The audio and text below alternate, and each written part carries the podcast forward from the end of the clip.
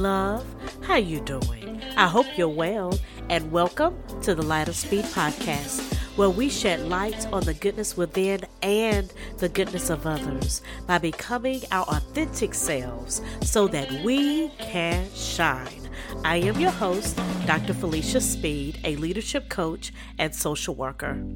And today I want to pull up an old episode on being still because I feel in the midst of the hustle and bustle of the holidays, when we are overwhelmed with so many emotions, whether it's grief, whether it's happiness, whether it's expectation, whether it's hope, whether it's frustration, whatever it may be, sometimes we just need to pause for a second and be still. And I encourage you that after listening, please take some time this week to do simply just that. My spiritual mother used to say, People have such a spirit of hurriedness. And I tell you, the older I get, the more I'm aware that yes, this is true. We are becoming a culture of hurriedness and busyness. Like the other day, I was driving at my normal speed. Yes, it's always more than the speed limit unless I see the police. And I'm moving along down 185, which is a toll road. And all of a sudden, this big GMC truck zooms past me with that loud exhaust to get in front of me. And I'm thinking, I guess my 10 over the speed limit still wasn't fast enough for you. But then, when we get to the toll, I have a pass, so I'm able just to slow down and keep moving while Mr. GMC truck had to get in that long line to pay the toll. Cannot tell you how much happiness I got out of that moment. Like that's what you get. And you're still not going to get to where you're going any faster, big head. Yes, my nine year old Fifi self spoke out with the name calling. But then I had to ask myself, why did this upset me so? Like, and what I realized is when I'm trying my best like how I was moving down 185 and someone still beats me or one ups me, I feel disrespected. I know it ain't right. I'm just being honest. And as a result, it causes that spirit of hurriedness in me. Like I want to bogart with determination to win, to beat. And what I'm learning is that although this may temporarily work, it does not bring me to my authentic self or the outcome I truly desire. Instead, I'm frustrated, defeated, deflated, angry, guilty, shameful, and the list goes on. But I have to tell you something. During my time of meditation, one day I was just sitting in my chair talking to the Lord, and I heard the Holy Spirit say to me, Felicia, be still. Now, I have used this scripture, be still and know that I am God, for years. I have even shared it with others and encouraged them to use it as a breath a breath prayer when they're feeling stressed out or anxious. You know, just breathe in and when you exhale, be still and know that I am God. But on that day, it hit different. Those words, be still, echoed in the corridors of my heart, in those places that I felt empty and unaccomplished, in those days, in those places where I felt like I needed to be more and do more than yesterday. You know, those places where I'm being pushed to hurry up and get everything done. And so when I heard those words, be still, can I be honest? When I heard those powerful words, you would think immediately I would just sit my tail down somewhere. But instead, I was like, I hear you, Holy Spirit, but I don't have time to be still. Don't you know what type of job I have? Don't you see all of these responsibilities? Have you not noticed my assignments, my calling, my ministry, my tasks? Have you not seen these people who are depending on me? Where in the ham sandwich have you been? I have to keep moving. Be still? Really? I will be still when I take my last breath. But right now, I need to hurry up and get some things done now. So, but thank you for your suggestion. And before I could get up from this intense conversation that I was having with the Holy Spirit, it felt like something had put weights on my legs and I couldn't move. And I heard him say, Did I not tell you Did I not tell you? Did I not tell you to be still? And the thing is, when he said it, he didn't yell at me like I thought he would. Instead, instead he got even softer. Be still. And at that moment, I realized, you know what? This is not a suggestion. This is a command. The one who rules my heart was also protecting my heart and my mind from myself. So I sat there in my chair and allowed my heart to speak. And my heart began to express how tired they are from running and bruised that they are not caused by others, but by myself. Yes, I was bruising my heart. The heart shared, I need compassion right now. So can we just not be still? So when I think about being still and what was being asked of me by my heart and being told to me by the Holy Spirit, it caused me to want to do a deeper dive. And so when I found Tricia Goyer, who provided five benefits of being still before God, she said, When you are still before God, you know God. I was like, wait a minute, that's too simple. What you mean?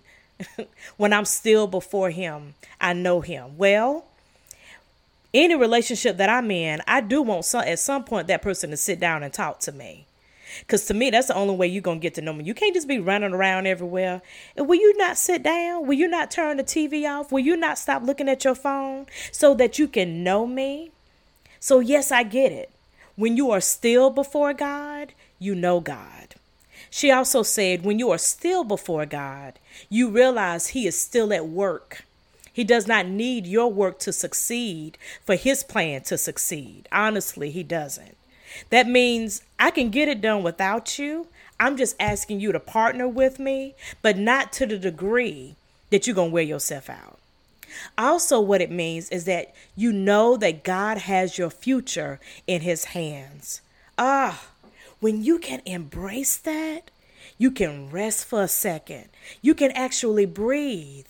And when you're still before God, you understand yourself better. Yes, you not only know Him better, but you know yourself better because you get a glimpse of your life's purpose through His eyes.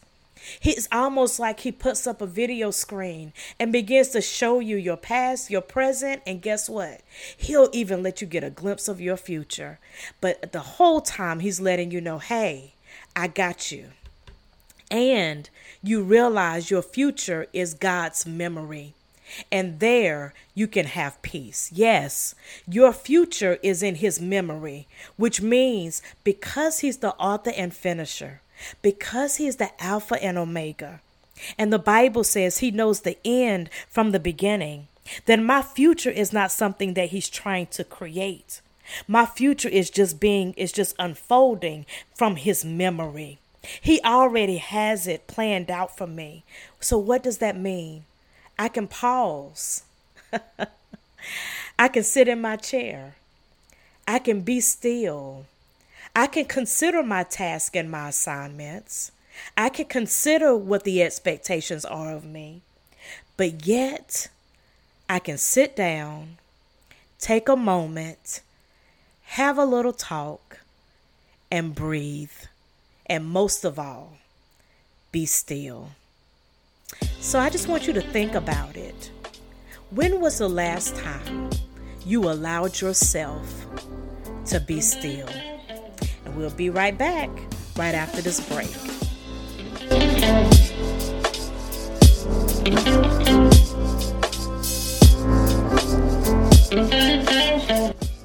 Welcome back. I am so excited to continue this conversation about being still. And I want to begin with not a movie or a book, but actually a story from the Bible Mary and Martha. So, for some of us, we know the story well. They were some of Jesus' closest friends. In John 11 5, um, it tells us Jesus loved Martha and her sister and their brother Lazarus.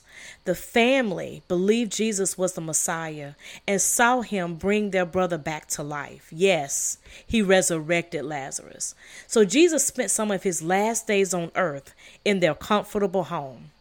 But the verse states that the home belongs to Martha, which makes her the head of the household, the one that's in control. It is also large enough to accommodate Jesus and his disciples for them to be there and to be fed there. But her response to have Jesus in her home caused her to jump into service mode. You know how we do. She was busy cooking and cleaning and organizing and directing. However, her sister Mary decided to sit and listen at Jesus' feet. Now you can only imagine how this aggravated everything out of Martha. I'm sure all of us have had that moment at a family gathering, a cookout, you know, a picnic or a party, you know, any type of thing that we're trying to run. And we're running around getting things together while others are just laughing and engaging in great conversations. And you're just looking over them like, you don't see me? if Martha is anything like us, while she is busy running around, she's thinking, I would love to laugh and talk too, but I would love to laugh and talk too, but I do what I'm doing so that y'all can have something to eat, so y'all can have a place to sit, so that y'all can make sure everything is in order. That's why I'm having to do everything. I don't got time to be trying to do all that laughing and that talking and sitting. Yes, Martha represents many of us. In the story, while we commend Martha for her gift, yes, I'm not saying we don't have a desire and a need, and there's a time for service, yes, and she definitely had a gift for it. In seeing the needs of others. Yes, there is times for us to meet other people's needs. But let's not just let's not ignore Jesus' response when Martha asked him, "Are you not going to make Mary get up and help me?" he says to Martha, "You are concerned about many things, but Mary has chosen the better, and it will not be taken from her." Now, I don't think that Jesus is saying that we should never work and get things done, but we need to have a balance between being productive and being still. And and Mary understood in that moment, I want to grab everything I can from this man named Jesus. I value the relationship with him. He just raised my brother from the dead. So the least I could do is sit here and have a conversation. Yeah, we're going to eat. Yeah, the place is clean. It's clean enough. He don't seem to be worried about it. I'm going to sit here and have a conversation and be present in this moment. So remember, I said there's a balance between being productive and being still. There's a balance between a Mary and a Martha. Notice I didn't say busy or operating in the spirit of hurriedness. Instead, I used the word productive. Because, see, being busy is fueled by perfectionism, while productivity is, is fueled by purpose. I'll say it again. Being being busy is fueled by perfectionism, while being productive is fueled by purpose. Being busy is about working harder, while being productive is about working smarter. Being busy is about being good at everything, while being productive is about being great at a few things. When we allow ourselves to be productive, then we can easily transition into being still. Yes, being still. So, my question is how can we be still in our souls? Well, today, stillness can be hard to come by. There's just so much going on, so much noise both inside and outside of our brains, so many tasks on our to do list, at least several screens within our reach between our computer, our tablet, and our phone. But, oh, I forgot the TV, but stillness is still possible. It too is within our reach whenever we need it. But you have to cultivate stillness while walking on a busy street, while chaos swirls around you. Some of the coolest experiences are to be in the busiest of places and to foster an internal and external stillness for yourself. Karen Lawson, a psychologist, she said, Stillness is powerful. Being still is like replenishing the stores. It also allows for time and space. It gives us time and space to self reflect and actually hear our thoughts. It also soothes our nervous system. It produces the anti stress fix by allowing us some chill time without totally checking out and being numb to our experience. See, that's what we typically do. We wear ourselves out until we're like zombies instead of realizing, let me just pause for a second. Let me give myself a minute to chill so I can still be present and not numb. I can still experience it, but still give myself that space. Stillness looks different at different moments in different situations. And she noted that her ultimate best still moments are when she turns off the stimuli around her, such as TV and radio. She might shut her eyes to calm her thoughts and focus on her attention on just one thing. And she tries to make the moments as basic and simple as possible. That's what Mary was doing. She decided to just focus on one thing. Here are several insights that Lawson actually gives us on practicing stillness. First, breathe. I know everybody keep telling you to breathe. I know I get tired of being told myself, but what I'm finding sometimes, your body needs it. Your heart needs it. Take slow, deep breaths because it induces the parasympathetic system and slows your heart rate down. Again, practice when you need it. When the moment hits you, that's when you need it. Your heart will tell you don't you ever think about sometimes you just need a do not disturb sign outside of your heart to say, Can you just give me a minute? You know, like when you're in a hotel and they say, Put out that do not disturb sign so won't nobody bother you. Sometimes we need that for our heart, just a moment of do not disturb. Also, what's recommended is schedule stillness. Put it in your phone. Put an alarm on your phone. Make it sacred. Give yourself a special place. Give yourself a favorite spot that you go to, whether it's outdoors or in the bathroom or in your closet. Listen to music, whatever music soothes your soul, and repeat calming phrases like, I am calm, I am still, or my favorite, be still and know that I am God. To be still unable to worry about the needs and chaos of life because of the fear of the Lord, spending more time remembering how God has blessed you and showed up to rescue you than you do worrying over the everyday struggles of life. You have to make that shift in your mind. I can either focus on all the things that I feel I have no control over, or I can take a moment and think about all the things that He is in control of. When you are facing real needs and overwhelming chaos, take those thoughts captive. Spend time every day changing and being aware of the patterns of your thoughts. Peace of mind in the midst of the needs and chaos of everyday life is really possible when we are being still in God. Being still also means to refresh your soul. Your soul needs a refreshing. It deserves it. And I encourage you to take the time for it. Ultimately, what I'm saying, my friend, it is time to shift from the spirit of hurriedness to the spirit of being still. Shift from all the Marthas to have a balance of a Mary and a Martha. You deserve to have restoration for your soul. Give yourself a chance to simply be still. Well, that's all we have time for today, and we'll pick up next week on Wisdom Wednesday with a new episode. Please encourage others to join our journey by subscribing in whatever platform they use, such as Apple, Google, Spotify, Amazon Music, and Captivate, or they can check out my website at thelightofspeed.com. Also, Light of Speed can be found on Twitter, Facebook, and Instagram, where I share weekly inspirations to compel us to grow.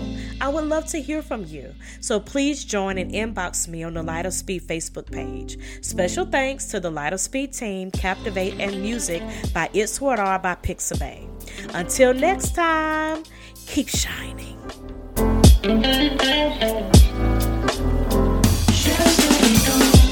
Just